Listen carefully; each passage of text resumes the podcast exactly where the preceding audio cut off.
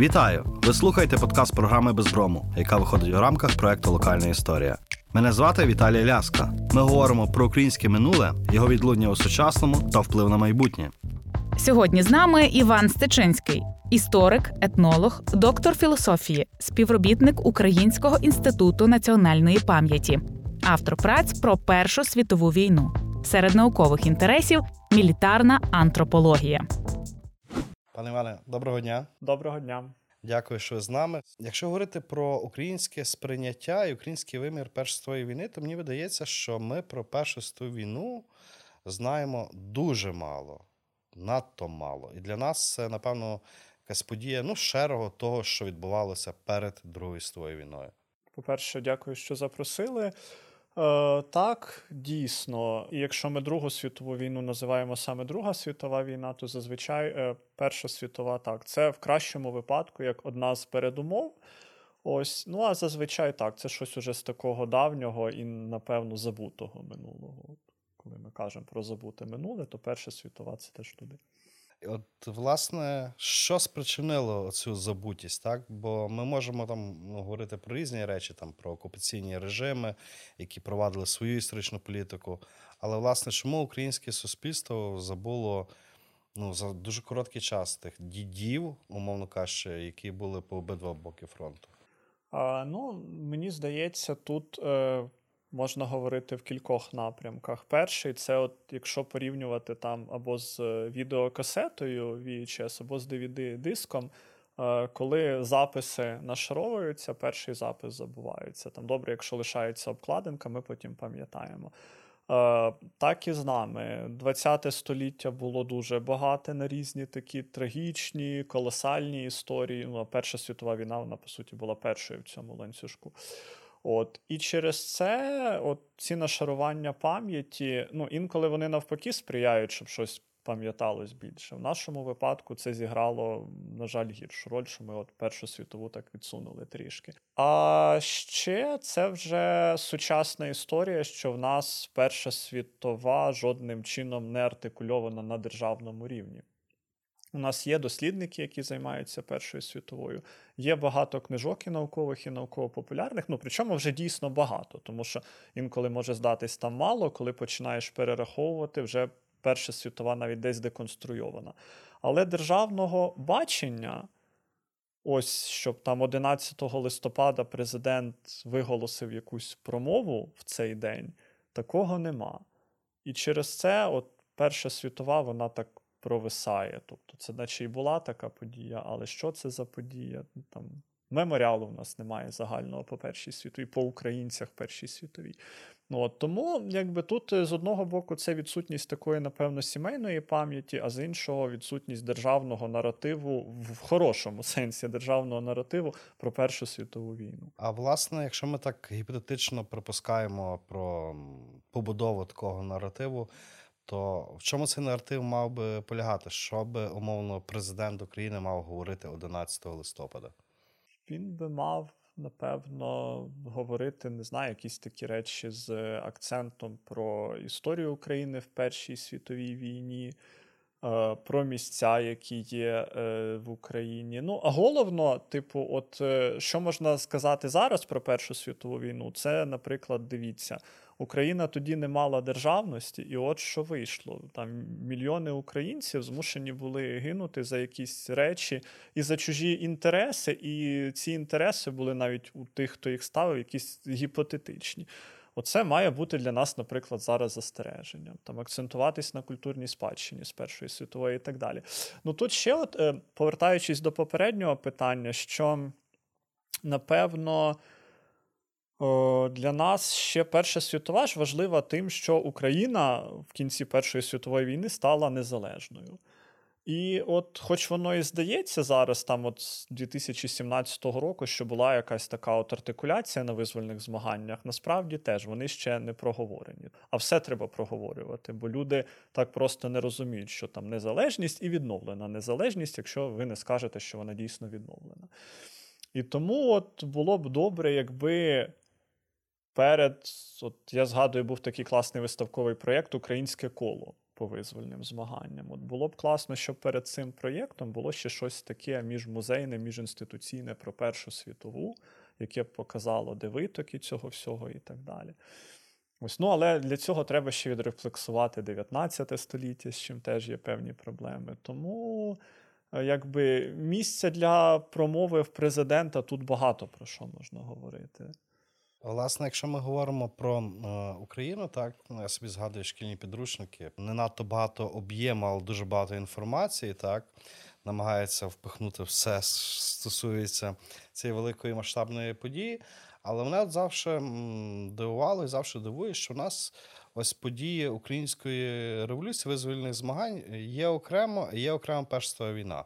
Хоча насправді і можливість української революції і власне незалежність це були великою мірою ну, в лапках заслуга Першої війни. Так, так. І дійсно, от, на жаль, це велика проблема. Я не дарма згадав про це українське коло, е, і виглядало, як наче дійсно, та й зараз подекуди виглядає, що ось визвольні змагання вони почались. Там ні звідки, і багато хто забуває, що ну, в нас навіть визвольні змагання вони не те, що почались, вони тривали ще під час Першої світової війни. У нас кілька етапів визвольних змагань проходило тоді, коли ще бойові дії там на тому ж Західному фронті та і у нас тут тривали. Тому ну, це правда проблема, і це говорить про те, що визвольні змагання в тому числі треба ще більше досліджувати, очевидно. А тут ще одна цікава є річ, якщо ми говоримо про це забуття Першої війни. Питання Радянського Союзу і власне його політики пам'яті. Це заслуга політики пам'яті Радянського Союзу, що у нас Перша війна з нашого гран-наративу вона якось так вискознула. Це насправді така теж думка, е, що в Радянському Союзі або е, не пам'ятали про Першу світову, або робили, типу, які там забороняли і так далі. Вона дещо хибна, і вона теж у нас базується в основному на незнанні. Бо, наприклад, якщо розглядати міжвоєнний період, то в Радянському Союзі про Першу світову пам'ятали. Банально через те, що ще було багато живих учасників, для яких це ну для декого це був там один з таких наймасштабніших досвідів і спогадів життя.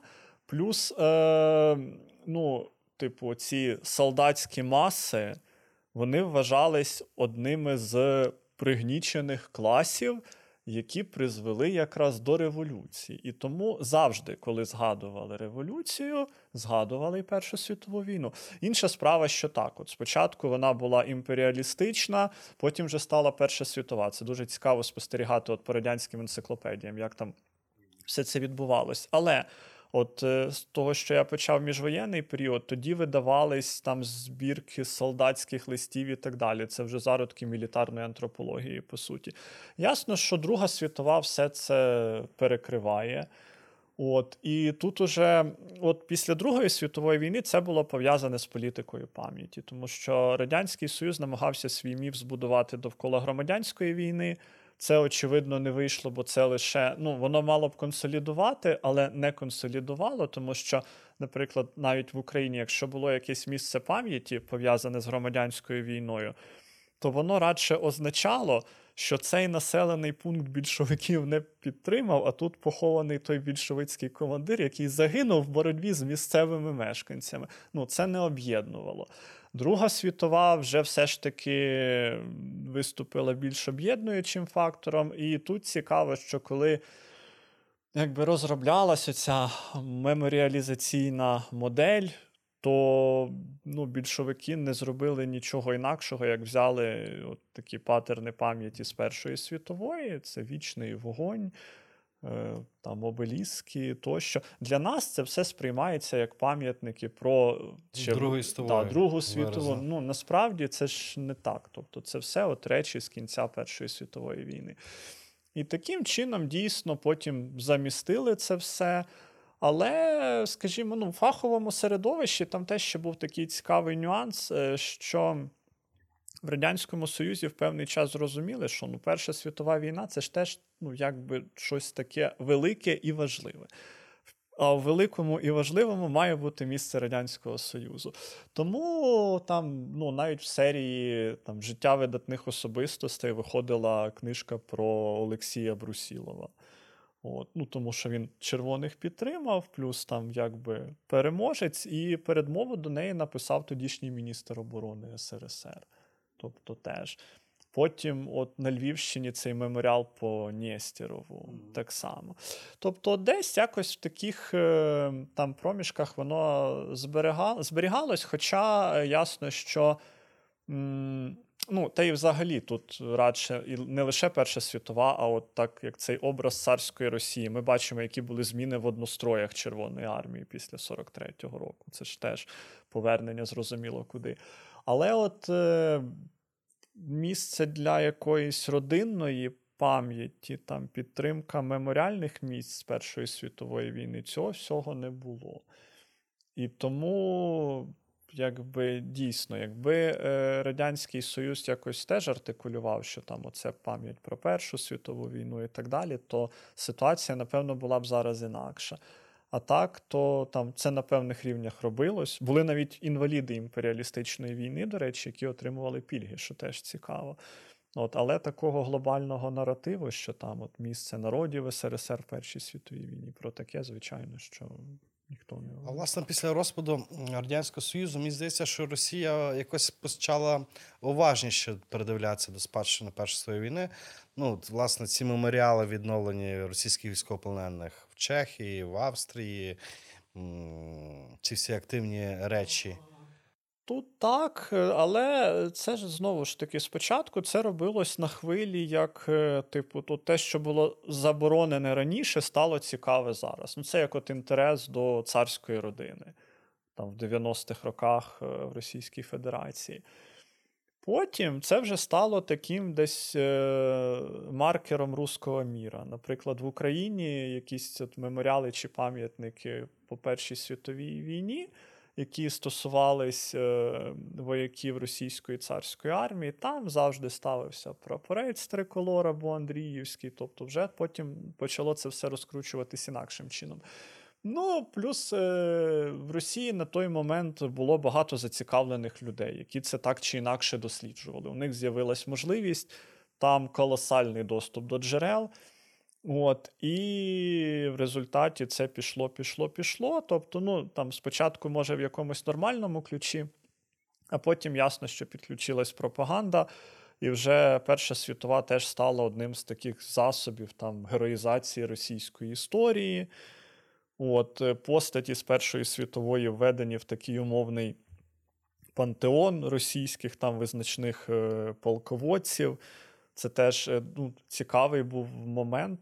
Здається, 22-й рік, коли Путін з трибуни виголошував там, от хто найбільші типу військові діячі Росії. Там от були Суворов, е, потім Брусілов, і що цікаво, це ще Моторола і Гіві з ДНР. Тобто такий набір дуже гарний, як то кажуть.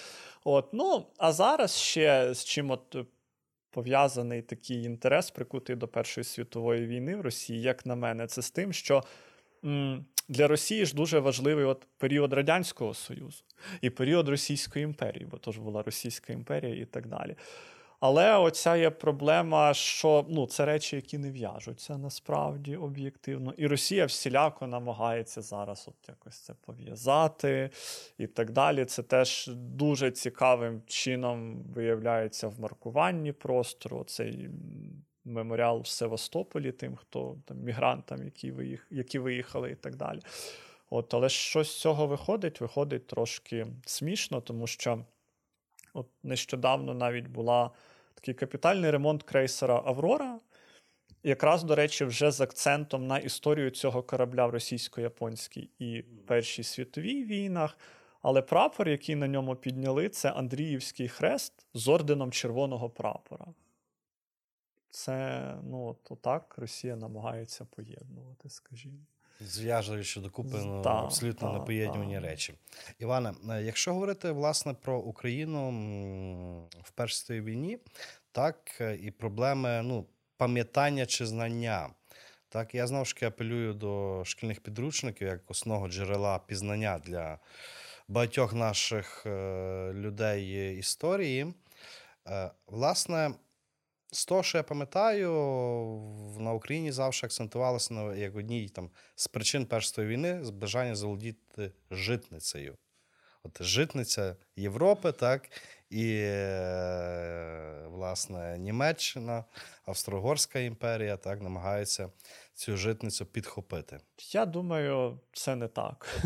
Насправді, це ну, дуже така наївна думка, тому що ну, Перша світова вона почалась з багатьох причин, мала багато причин, як для початку, так і причин, щоб ця війна не почалась насправді. Бо коли йдеться про сам початок Першої світової війни, то він нагадував ну, десь таку історію, що ну, це вже було навіть для її учасників вимушеним початком, тобто там яка житниця і так далі. Е, Більше можна говорити про те, що перед цим була дійсно гонка озброєнь, був конфлікт інтересів там по Балканам і так далі. Про те, щоб заволодіти Україною, е, ну там дійсно в Німеччині могли бути якісь от такі тенденції, що дійсно німців вже багато, е, треба якось розширятись, при тому, що тоді вже, ну, типу, як теж зараз уже цей російський світ термін так зіпсувався в поганому сенсі, але ну, тоді так само ж німці були розселені багато де, в тому числі і в Україні, до речі. Галичині, зокрема. От е, Галичина, південь України.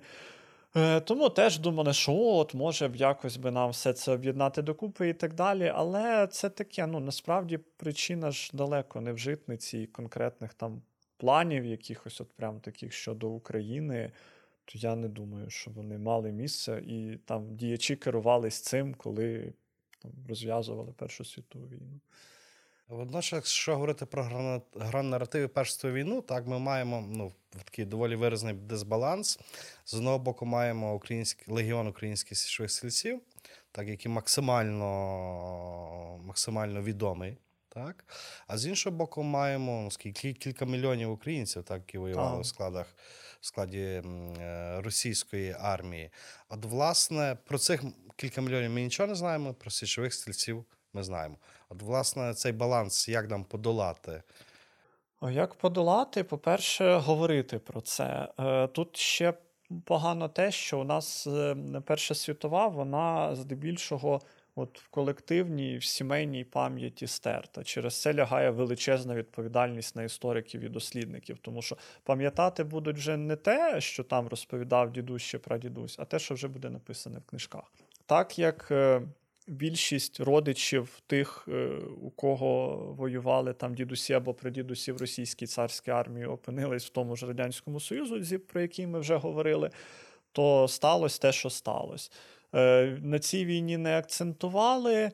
От е, потім воно вже банально забулось, а потім і не захотіли згадувати. А зараз нам теж буде важко про це згадувати, бо коли тут говориш, перше слово стоїть російська в назві армії. От як не крути, ну вона ж російська і так далі. Тому, але тут треба через це ну не те, що переступати, але на академічному рівні про це говорити. Що дивіться, там величезна кількість. е, Вояків українського походження брали участь в Першій світовій війні на боці російської царської армії. Ну тоді інакше неможливо було це, по-перше. По-друге, потім ці люди стали авангардом української революції. Що головне, тобто в армі... а кадри армії УНР, звідки вони взялись? Ні звідки ляж, правда? Тобто, це були люди вже з бойовим досвідом цієї російської армії, які пройшли Першу світову війну. От, ну і звичайно, е, ну тобто, треба, щоб було більше книжок, меморіальні місця, щоб мали нормальний вигляд, там, коли десь по дорозі їдеш чи проїжджаєш, щоб крім того, що це місце було доглянуте, ще можна було прочитати якусь оповідь, але не в стилі там, що там здесь лежать русські герої. Ні, ми вже маємо самі показувати, там, що яким чином відбувалося. Тут, до речі, власне, про ці обидва е- боки фронту. Чи траплялися випадки якоїсь комунікації між людьми, які були в складі австрійської армії і російської армії? Це насправді одна з моїх найулюбленіших тем, напевно. От я ще навіть коли дисертацію писав, це як ну я це називаю не бойові контакти, це те, що от там в більшовицькій історіографії ці братання. Е, траплялось, причому дуже часто, і я про це знаю навіть родинні історії, сімейні, коли нащадки вояків російської царської армії розповідали, як вони домовлялись з вояками в австро-угорській армії, там коли обстріл, щоб люди покидали позиції, артилерія просто там напусто відпрацьовувала і так далі. І це дуже гарно в епістолярії зафіксовано. Купа є спогадів про те, що. Е, ну, якби Перша світова це ще така, е, хоч і знаком мінус, але була мегакомунікаційна штука. Багато хто дізнався ну, нове, цікаве. Інколи просто було цікаво побачити, хто ж напроти тебе, що це за люди, звідки вони і так далі. І правда, що контакти були, їх було багато.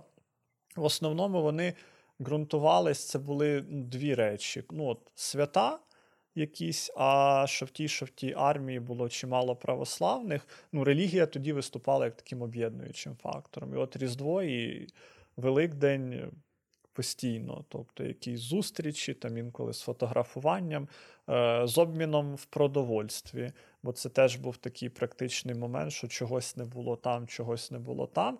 І одне з джерел, як добути провіант, було це смішно звучить, але отак виміняти його у супротивника.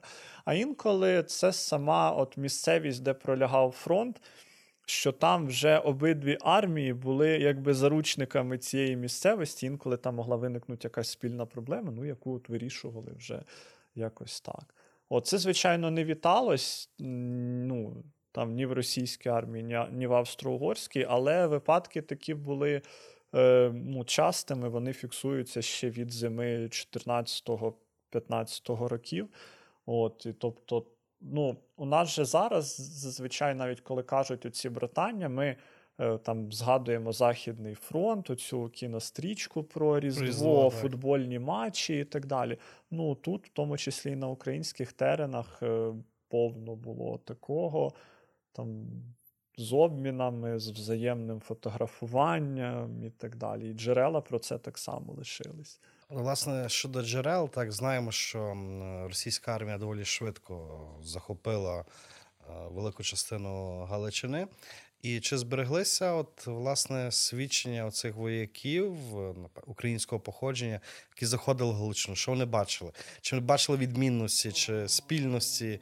Тобто, знову ж таки, ну е, збереглись, тому що ну насправді збереглося багато листів. От, І листи раніше проходили цензуру, а цензори мусили собі виписувати, складати ще конспекти по цим листам. Тобто, от ми можемо досліджувати по таким багатьом напрямкам. Е, ну, е, Спільність, е, очевидно, що бачили, і, до речі, це для багатьох стало таким гарним фактором. От потім під час української революції, що вони побачили насправді, от яка велика Україна. Особливо цікаво, це от спільність в фольклорі що коли там слобідські пісні траплялись там аж до Закарпаття, десь і так далі.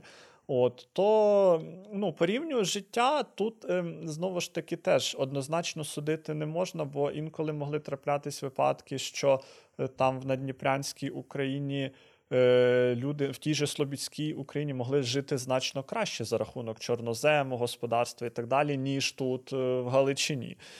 Тобто, і водночас, навпаки, що дехто бачив, що там ну, стандартний домашній набір галичанина, він занадто сильно відрізняється там, від того, що є там вдома в когось на Дніпрянській Україні. Тому досвіди це були звичайно різні. От е, я раз читав мемуари, де. Е, один, ну це, до речі, такі відомі, в принципі, мемуари російського філософа Стіпуна. От Він якраз брав участь і в Галицькій битві, в облозі Перемишля, він був артилеристом, і їхня батарея вона через Львів от, проходила.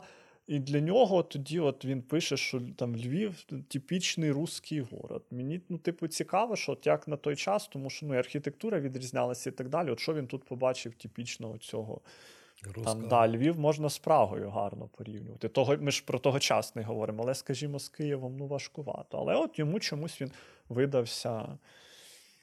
От. Там, А хтось це бачив вже як е, там, за кордон, за кордон. Тому що там роками пізніше, коли там українська Галицька армія в Надніпрянській Україні на неї могли казати, та це ж австрійці йдуть, тому що ну там по одностроям і так далі. Тому дос, досвіди різні. От, Але джерел чимало і світлин, от якихось таких письмових свідчень, наративних, тут проблем нема. Власне, знову ж повертаючись до того нашого шкільного викладу Великої війни, акцентується на героїчному бойовому шляху Легіону українських січових стрільців, Маківка, Лисоня, ну і там перелік можна продовжувати. От наскільки ми глорифікуємо ці речі, наскільки ці речі були справді успішними з точки зору результатів? Е, однозначно, ми ці речі глорифікуємо. Тобто, ну, наскільки ця глорифікація там недостатня, чи навпаки, аж занадто, тут уже питання, хто як розглядає, але. е, Що можна сказати, що ця глорифікація, вона, от, напевно, саме темі стрілецьких досліджень дещо шкодить. Тому що за таким, е, якби, ну, по факту, патріотичним наративом, що теж класно, лишається багато цікавих речей, про які хотілося би поговорити, а ми не говоримо інколи. От нинішні дослідження про січових стрільців, вони можуть, вони гарні, вони якісні, але вони десь. Це все, що та історіографія 20-30-х років ХХ століття. Літопис червоної калини і Так, добре, що зараз з'явився до всього цього доступ, і сучасні дослідники можуть робити вже свої праці, ґрунтуючись на тому. Але хотілося б більше, ну, напевно, якогось такого вже постмодерного дискурсу в цьому питанні. Там, з точки зору тої ж мілітарної антропології, отут, до речі, у вас була Оксана Кузьменко. В неї дуже гарні праці про січових стрільців, тому що зазвичай. Е, В книжках про стрілецтво стрільці такі, що вони, от наче з них там мед прям л'ється, такі гарні і так далі. В працях Оксани Кузьменко це вже звичайні люди. От якщо досліджувати стрілецький гумор, це теж дуже цікаво. Він багато чого показує, от по тим часам і так далі. Е, так само по стрілецтву є багато незручних тем, які, на жаль, теж чомусь обходять. Ну, тому що ну, це ж січові стрільці, ну як. І це На, напр- наприклад, які теми? Ну, наприклад, е, там відносини між командуванням стрілецьким, різне бачення легіону між легіонерами і політичним проводом, лояльність до Австро-Угорщини, нелояльність до Австро-Угорщини. Там ситуація по 1917 році, коли Надніпрянщина вже будує незалежну Україну, а січові стрільці ще перебувають в складі Австро-Угорської армії і так далі. І от дуже прикро, що в цьому всьому, або знову ж таки, е, інколи увага е, фокусується на якихось речах, які, в принципі, то не надто важливі. Ліпше б дивитись на щось інше. От найяскравіший приклад це. Чи була офіцеркою Олена Степанів? Уже стільки списів на цьому побилось, замість того, щоб просто сказати, Україна з Першої світової війни має унікальну річ спогади жінки-комбатантки. От, це ж круто. А ми продовжуємо говорити, чи там Хорунжа Австро-Угорської армії це офіцерка чи не офіцерка. Хоча відповідь на це, до речі, є, що цікаво, просто її треба гарно артикулювати теж. От, і тому от, в контексті січових стрільців десь і прикро, що є багато цікавих тем і так далі, але вони лишаються на маргінесі, бо загальна дискусія на в такому патріотичному ключі. Е, водночас, ну, типу, чи це чи важлива стрілецька тема взагалі так важлива, бо е, ну, січові стрільці це одна з ключових сторінок української військової історії. Ми от зараз бачимо по реформі брендування Збройних сил України, що е, шапка Мазепенка, відзнаки на погонах і так далі. Тобто, це ще все щось виходить від стрілецької тематики. Там ми можемо по-різному говорити про бойову ефективність січових стрільців, але те, що там було розроблено чимало, от як зараз кажуть, сенсів, оце 100% по Ну. Власне, стрілецькі пісні це, напевно, що окремий О, сенс. Так. навіть українська повстанська армія не спродукувала набагато чисельніша, так? Так. не спродукувала стільки. Ну, та, пісень. стрілецькі пісні це взагалі окрема тема, і це класний пласт от саме оцієї нематеріальної спадщини про Першу світову війну, от про яку теж ну, цікаво ж поговорити, правда, але пісні це ж не якісь там бої, звитяга. Пісні це пісні. Чомусь так вважається, хоча не Зрештою, хоча ми зараз у ілузії Червона калина, коли співаємо, то ми не думаємо, що це в часи і в горнилі Першої світової війни. так. Ця пісня І так само плине кача. Це теж до Першої світової війни, до речі. От. Тобто ці маркери першої світової, які. Ці маркери так. Ну, це, от, до речі, до теми там, от чому важлива спадщина. Бо вона якраз або е, не дає забувати, або коли вже ми все забули, от рано чи пізно щось таке. Якщо воно ще хоч трохи збереглося, воно так виринає і дає нам змогу. От, хоч якось згадати. Ну, добре, до речі, що зараз такий так званий ренесанс червон... червоної калини, що все ж таки говорять, що це стрілецька пісня, там часів Першої світової і так далі. Це приємно. Це дає надію, що далі буде краще. Але є ще цікаве коло проблем, про які ми, в принципі, мало говоримо. Ну, наприклад, так, якщо говорити про українців з Галичини, які явно не всі були в складі е, січових стрільців, так, це бойові дії на Балканах, бойові дії Альпах, прекрасний твір Осипатурянського поза межами Так, болю. так. От, власне, що ми можемо з- сказати про цей досвід? Я б сказав так, що, на жаль, е, досить часто, коли говорять про досвід е, там, українців українок Першу світову війну, от починається з того, що значить Російська імперія, Австро-Угорщина, Східний фронт і от оці всі історії. Е, насправді, дійсно, по-перше, українці в лавах обох армій воювали не лише на Східному фронті, це Балкани. Це велика кількість українців в складі Австро-Угорської армії воювали в Італії. Так само українці з російської царської армії воювали в російському. Ну він називається експедиційний корпус в літературі. Так, це були такі окремі стрілецькі бригади, які доправлялись до Бельгії і Франції, щоб брати участь в боях на боці Антанти на Західному фронті. Е, для нас досвід Першої світової він всеохопний. Це як і Східний фронт, так і Західний фронт. Більше того, є не менш цікаві історії про українців там з канадсь... канадійських формувань британської армії.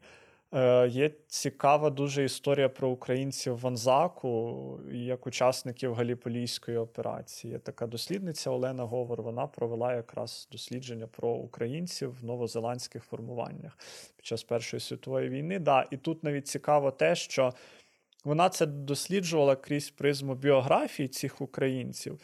І територіальні межі походження цих от е, учасників, то вони там від Конотопа до Гуляйполя і від Львова до Катеринослава тодішнього. Тобто це не одна людина, це чимало людей. Ну, от, приклад Пилипа Коновала. Так само, він же ж там не єдиним українцем був в своїй цій частині.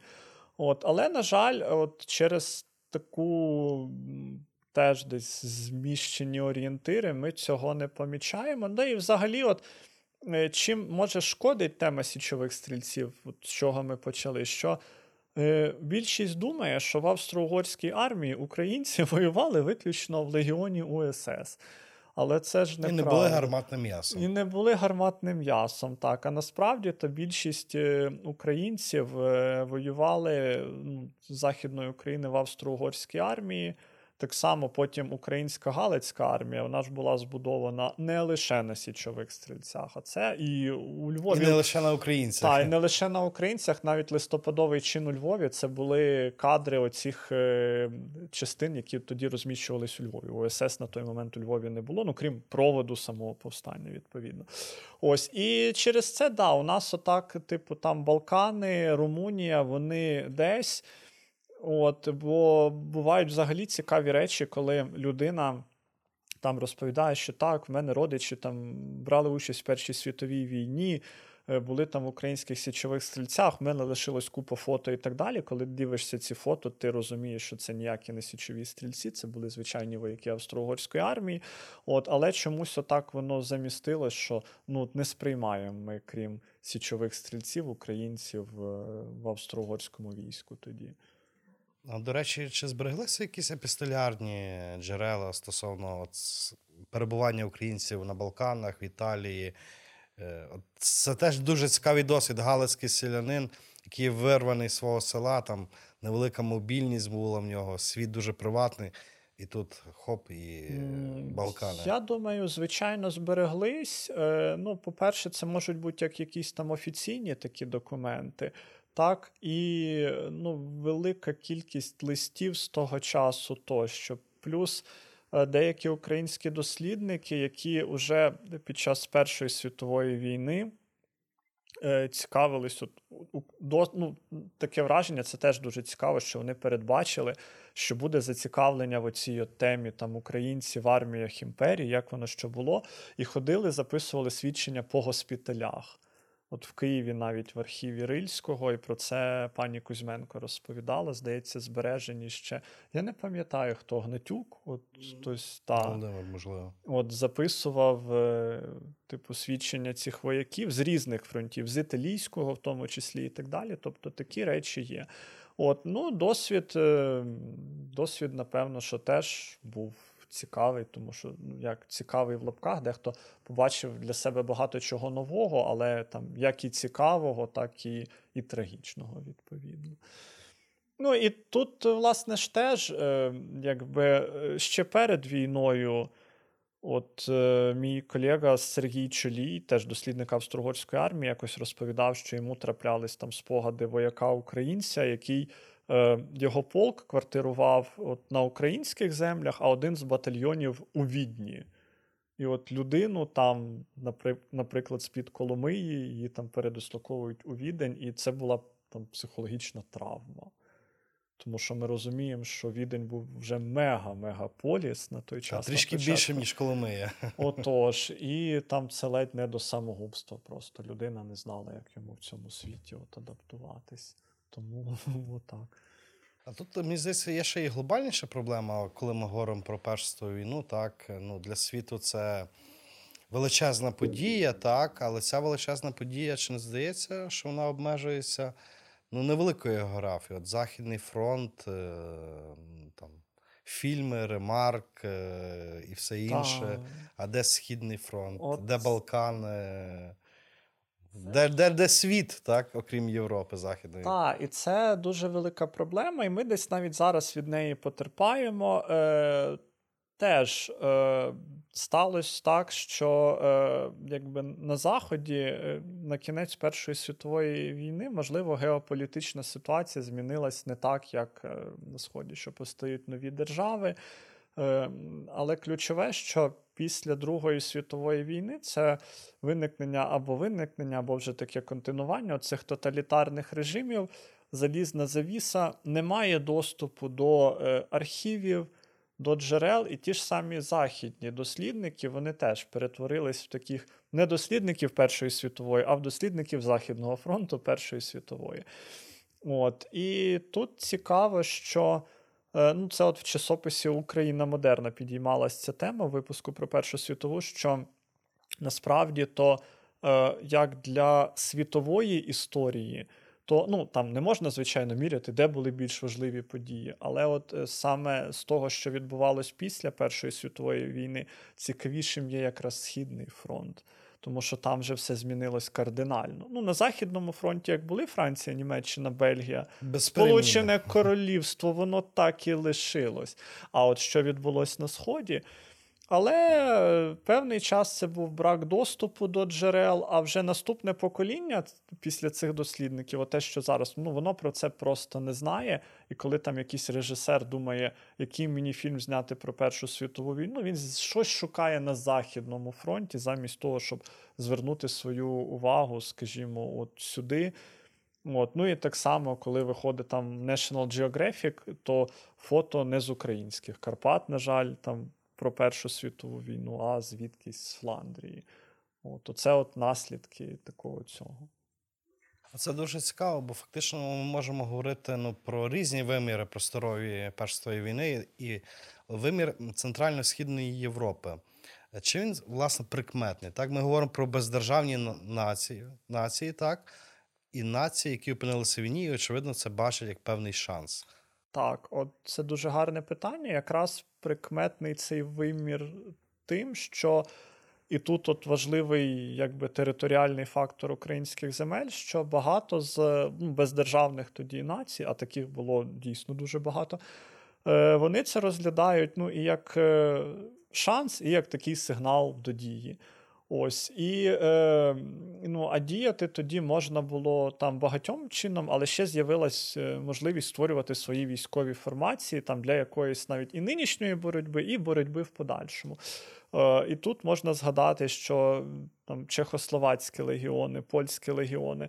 Е, В цьому контексті важливо сказати, що легіон УСС не був унікальним явищем. Це цілком е, якби те, що вписується в реалії того часу. Тобто, там, коли ми кажемо про якусь нашу десь інколи меншу вартість, ми ні- нічим не гірші були, ніж там наші сусіди на той час.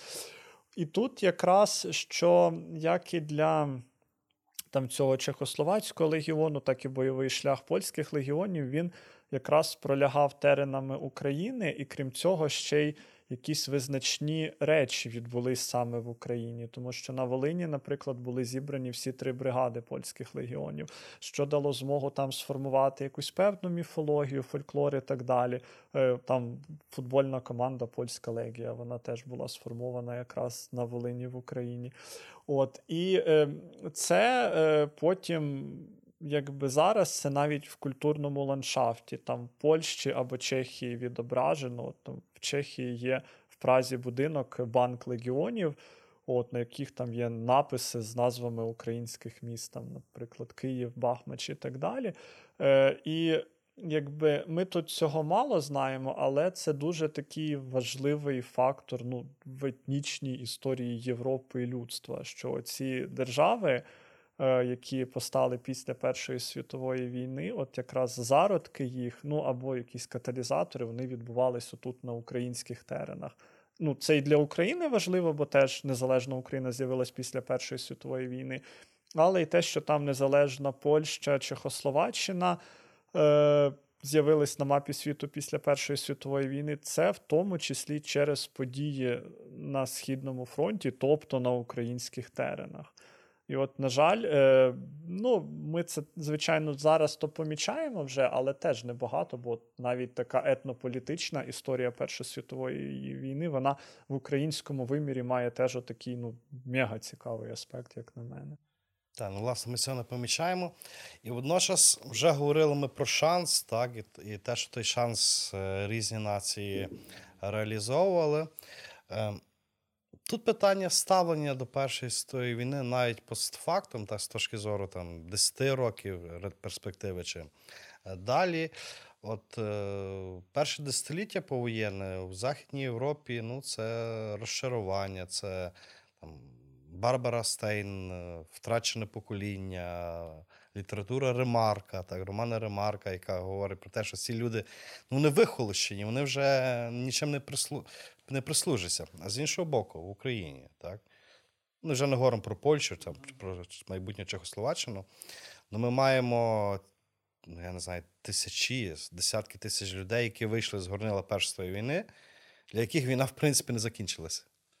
Ну так, і якщо говорити про втрачене покоління, напевно, різниця між там втраченим поколінням в розумінні Західної Європи і України це в тому, що українське втрачене покоління, воно подекуди було втрачене безпосередньо. Тобто люди не пережили оцих геополітичних наслідків Першої світової війни.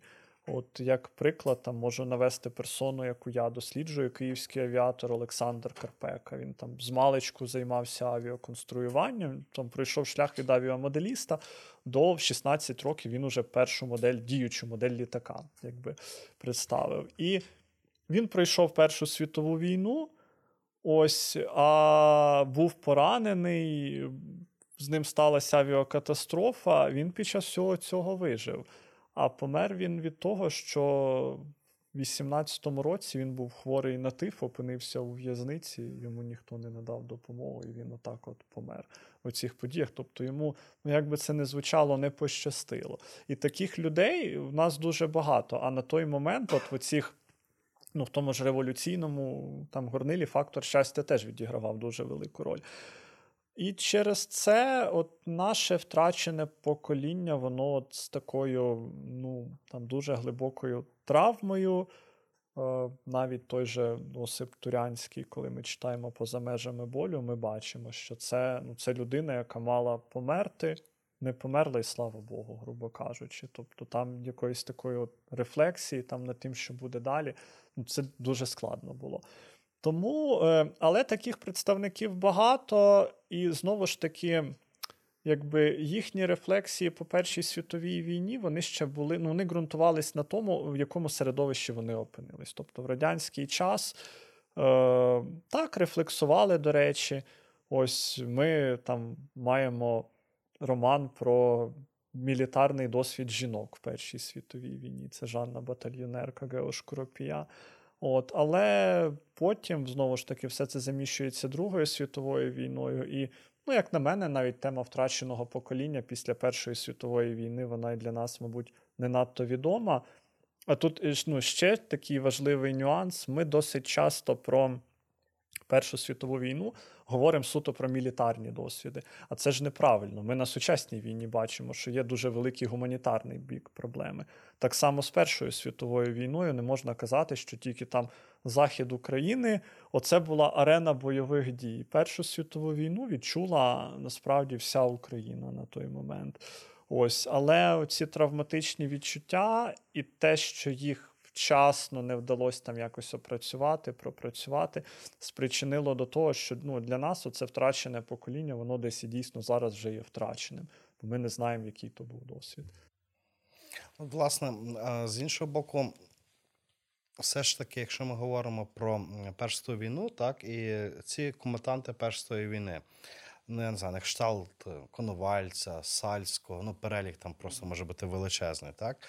Ем, ну навряд чи вони, е, скажімо так, е, мали якісь особливі переживання, рефлексії з першої війни, бо вже не мали часу. Далі О, треба було. Так само. Оце таке здобути покоління зрубше. А, Так, е, ну правда, там активна, так би мовити, частина суспільства вона була вже тоді долучена в інші процеси, і які вона бачила, ясна справа, що важливішими ніж там досвід е, в Першій світовій війні. Ну, Хоча над цим теж там були рефлексії, навіть в Сікевича в його спогадах теж є, от як він описував ці там якісь контакти між вояками, там українцями Австро-Угорської армії, російської армії, тобто про щось таке думалось. Але потім так вже більше міркували, напевно, от про здобуту Україну, потім втрачену Україну. Е, І да, місця для Першої світової війни не лишалось, але дійсно цікава думка про це здобуте покоління. Це, напевно, десь те, що я кажу, що ну, на початку, коли ми говорили, що досвід. Першої світової війни, оцей досвід там в Австро-Угорській армії, в тому числі і в російській армії, він дав потім українську армію. Тобто, це дійсно ну, в цьому плані це правда здобута. Так, і ми тим відрізняємося від Європи, від так, того загального декадансу. Так, так, бо там такого просто не було. От, власне, ти згадав про інші немілітарні аспекти е, війни. Ну насправді цих аспектів є доволі чимало. Такі питання, як біженці, як діти, як жінки, наскільки вони вивчаються, що можемо сказати про український досвід, про українську репрезентацію цих явищ? Дійсно, ну те, що їх правда було дуже багато. От знову ж таки, що я кажу, е, досвід Першої світової війни він охопив всю територію України в багатьох планах, там в гуманітарному плані, в урбаністичному плані. Наприклад, Київ от таким сучасним Києвом на обох берегах Дніпра він став в результаті під час перебігу Першої світової війни. Е, Харків посилив свою роль як індустріального центру під час Першої світової війни. Що таке такі перші масштабні евакуації? Ми дізнались під час. Ну, точніше, не ми дізналися, українські терени побачили під час Першої світової війни. В тому числі такі явища, як ті ж самі там етнічні чистки чи утиски якихось е, етнічних груп населення. Це стосується, зокрема, німців України під час того ж таки наступу Брусилова на Волині, колишні ці німецькі колонії, вони від німців е, так би позбавлялись німецького населення, його переселяли. Так само південь України дуже цікава історія менонітів. Це люди, які не можуть брати до рук зброю, але асоціюються в суспільство з німцями. Вони змушені були якось рятуватись, рятувались тим, що вступали до санітарних загонів масово, щоб хоч якось показати свою лояльність.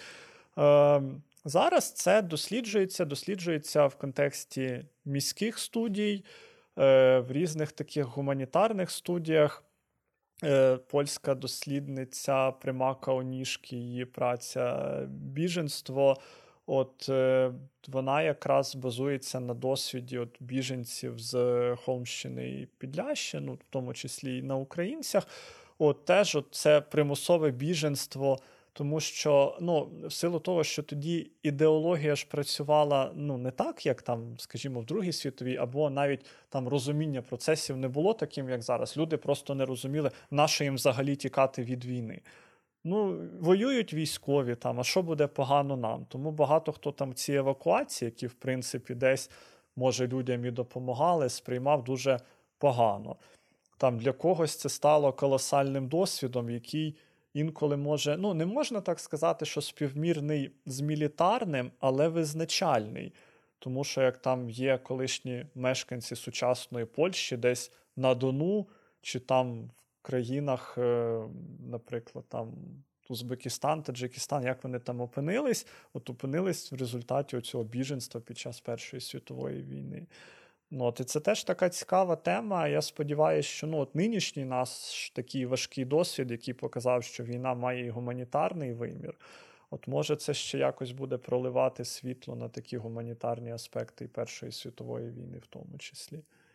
Ну і власне тут також треба, напевно, що підкреслити, що Перша світова війна це була, ну, напевно, що друга після залізниці така річ, яка модернізувала українське суспільство, 100%... українське селянство зрубша. Е, так, 100%. І навіть е, ну, це була для деяких людей це була така взагалі там перша технологічна річ, от коли там хтось побачив, як працює гармата. Чи кулемет, багато хто цього не уявляв. І в цьому плані цікаво, що Е, є випадки, коли досвід Першої світової війни, от е, досвід полону Першої світової війни, я теж знаю історію, коли вояк е, Слобідської України був в австро-угорському полоні. Він коли повернувся, його це так надихнуло, що він почав свою садибу розбудовувати. Він всім мешканцям свого населеного пункту казав, що ви не бачили життя. Я бачив, як оце треба, що як працює. Я зараз типу все покажу. Тобто, бувало і таке. Ну і направду так, це. Е, ну, єдине, що тут хтось цей досвід хотів побачити, хтось його побачив примусово. Тоді е, могло статись так, що літак в небі він захоплення не викликав, а навпаки, більше там був лякаючим да, чи дирижабель. От Тому, але те, що це, е, ну, Перша світова це взагалом, ну що це таке? Це таке зіткнення модерну і традиції от на той час, на всіх абсолютно рівнях. На рівні там державному, на рівні стосунків в родині тощо. І якраз через це для багатьох людей війна ще й була така важка.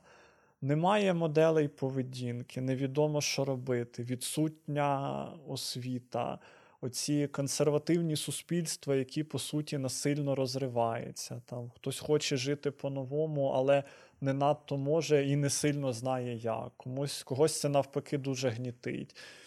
От. І за цим всім дуже цікаво спостерігати, тому що навіть от розуміння таких явищ, як патріотизм і добровольчий рух, от як воно розуміється зараз, і як це розумілось в часи Першої світової війни, це кардинально по-різному через тодішні суспільні якісь устої. І світогляд. І світогляд, так. Е, ти вже сказав, що зіткнення модерної традиції. От, власне, що модерного з'явилося в Першій війні, так, ну, це фактично закінчується бе... прекрасна епоха, бель-епох, так, і трапляються жахливі речі, але водночас напевно, якісь інновації. Е, Ну, е, з модерну це, е, ну, це технології, перш за все. Тобто пришвидшується переміщення людей. Які до цього могли там десь бути в одному локусі перебувати, е, відбувається змішання культур. От, Дійсно, закінчується оця ну, як так звана прекрасна епоха е, з'являється думка взагалі про припинення людської історії. Тобто, ну хто б міг подумати, що от станеться щось таке жахливе. Е, тобто, ну, модерн це, напевно, що от всі якісь такі м, сучасні на той момент речі, в тому числі технологічні, там, ба навіть якісь механічні тощо. А традиція це більше такі, от там, ну, в тому числі уявлення про якісь там сімейні стосунки, місце жінки в суспільстві, е, про е, там політичні якісь речі там або про ну, так би мовити, Перша світова війна показала, що там від від шрапнелі може загинути будь-хто. От, там, як, е, Тобто, там, як якийсь князь чи герцог, так і звичайний вояк, вони, в принципі, змінюються. Е, Уявлення про війну теж, що там, якщо якесь військове мистецтво, там краса війни і так далі, Перша світова показала, що там протягом двох хвилин може загинути ледь не тисяча людей, як це відбувалося в Ютландській битві, що теж от цей бік. От, Тому якби це от, ну, такі виміри. Так, бо протягом двох років можна сидіти в одному окопі, так? І... Е, а, от і теж, що війна, е, ну тут от цікаво, що напевно і і головно про саму війну змінилось зовсім уявлення, тому що зазвичай процес все ж таки якось відбувався. Тобто був якийсь похід який призводив до якогось результату, потім всі розійшлись. А тут от, дійсно тривале перебування в цьому окопі. А для вояків це значило, що це тривале перебування поза домом. Оце це ж уявлення традиційне, що якщо ти господар, ти маєш бути, ти господар в себе вдома. Ти маєш повернутися до якогось часу. Обов'язково так, до якогось часу повернутися, тому що і ти гарний от лише там. Бо те, що ти тут воюєш, ну, яке воно має значення там для твоєї родини і так далі. І оце, звичайно, теж. І ем, ну, і через це і воювали так, як воювали, що там була туга за якимось своїм домашнім простором, грубо кажучи, а не бажання там відзначитись в героїчному вчинку. От, Це теж впливало дуже сильно. Е, зараз, е, власне, коли маємо російсько-українську війну, то окремі ділянки фронту, так, е, зокрема, Бахмут, перед тим Солодар, так, порівнюють власне з першою війною. От. Чи такі порівняння вони мають рацію, чи це радше бажане задійсне? Так? Ну, я думаю, що це десь такий медійний ефект бажаного коли видається бажане за ну бо як академічний дослідник, там я можу сказати, що е, інакші речі сучасна російсько-українська війна і Перша світова війна, тому що оці ну, бойові пейзажі або бойові ландшафти, можемо це там по-різному називати, які були тоді, це вже було від того, що ну, це була безвихідь. Тобто оця артилерія великих калібрів це максимум, що було, воно ніяк не могло переважити там оборонні засоби, і тому виникало от такий як місячний цей пейзаж. Е, ну, Зараз ми знаємо, що є зброя, яка може змінити хід цієї війни. Питання тільки, ну, чи треба, щоб вона застосовувалась. Тому, якщо тоді це вже було десь таке крапкове без і від безвиході, то нині це така річ, яка може в якусь іншу сторону обернутись для нас. Через це порівняння є не надто коректним. Ну, а загалом, то ну, бойові досвіди можуть бути схожі, звичайно. Тут, е, якби. Перша світова, вона ж вже така сучасна війна, по суті, була. І там деякі речі, які є зараз у військових, вони з'явилися вже тоді в Першу світову війну. Тому тут, ну, я не знаю, хочеться людям порівнювати, нехай порівнюють, але ну, не треба забувати, що час вже пройшов і речі відрізняються насправді кардинально. Ще одне таке порівняння, так, яке там зринає ще з часу. Ну, Література після Першої світової війни. Так, ну це просто окрема історія. Так. Але дискусія: Марк чи Юнгер, так?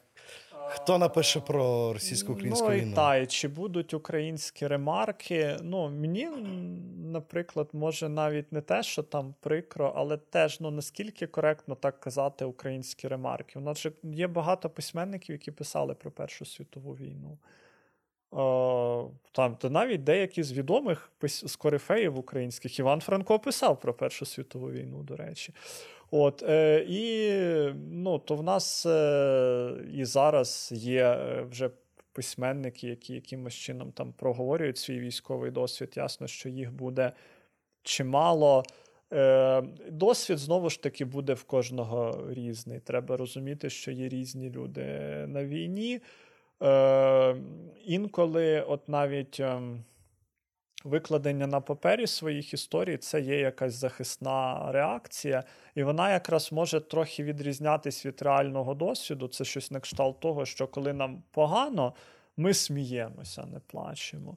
Тому будуть і такі реалісти, як е, там ремарки або як Турянський, і будуть в тому числі люди, які може десь так ну, глорифіковано подавати сучасні події.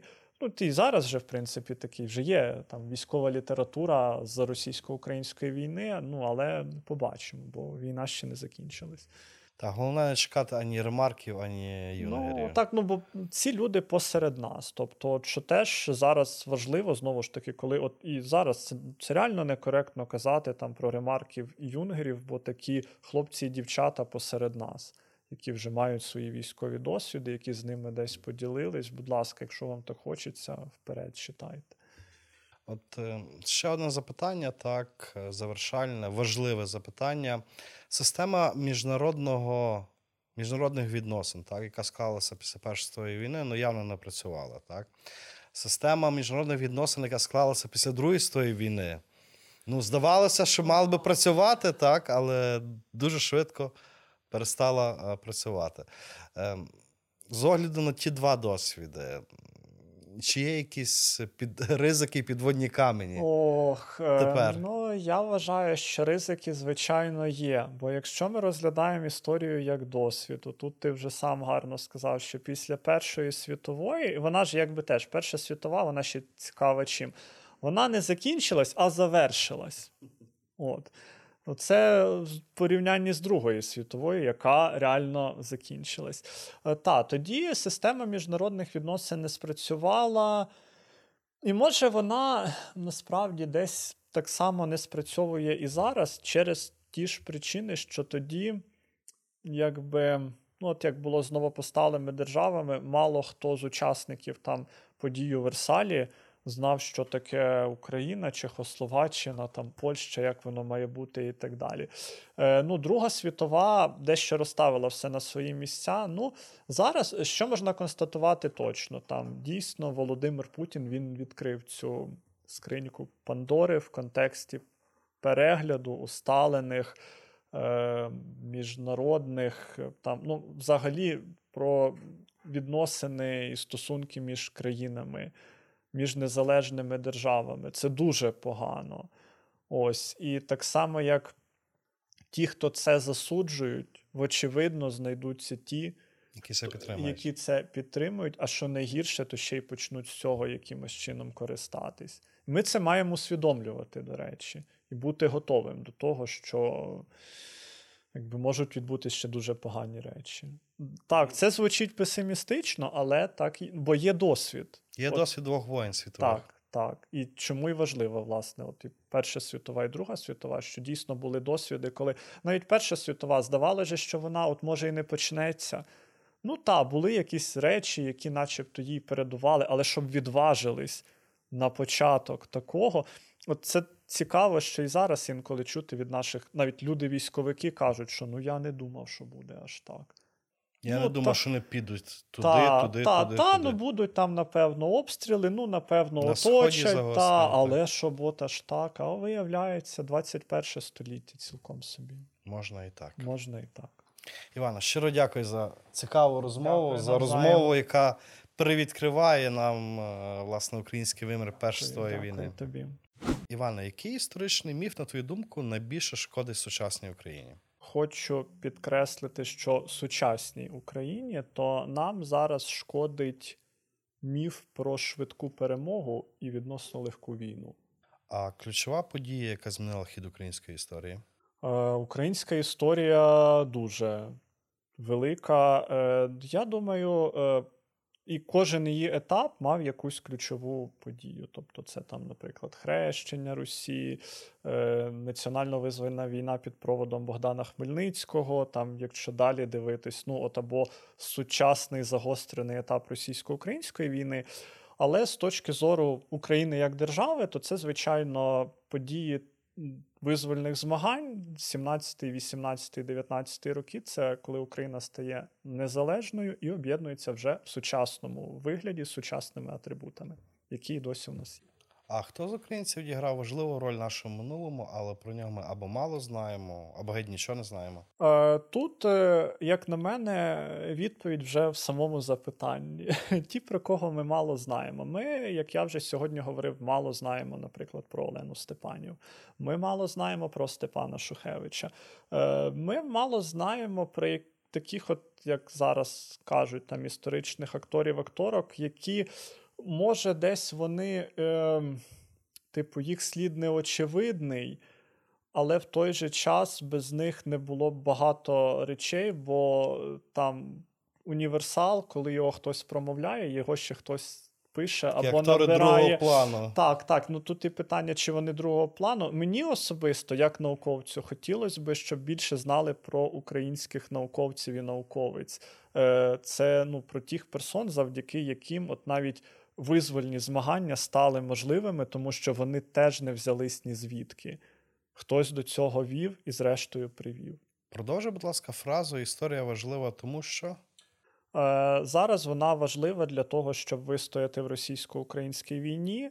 Е, Загалом вона важлива, бо це е, об'єктивні речі. Те, які ми сьогодні, ми такі через те, через те, що було з нами вчора. Тому без історії неможливо просто. За Володимиром Виниченком українську історію неможливо читати без брому. От наскільки стереотип нації жертвою нас визначає?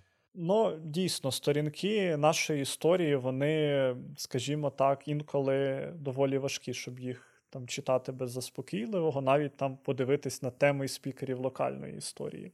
Водночас, як я вже наголошував, ми не одні такі. І тобто бути постійно жертвою, очевидно, це шлях в нікуди. Треба з травмами розбиратись, е, аналізувати їх, деконструювати і ставати здоровою нацією.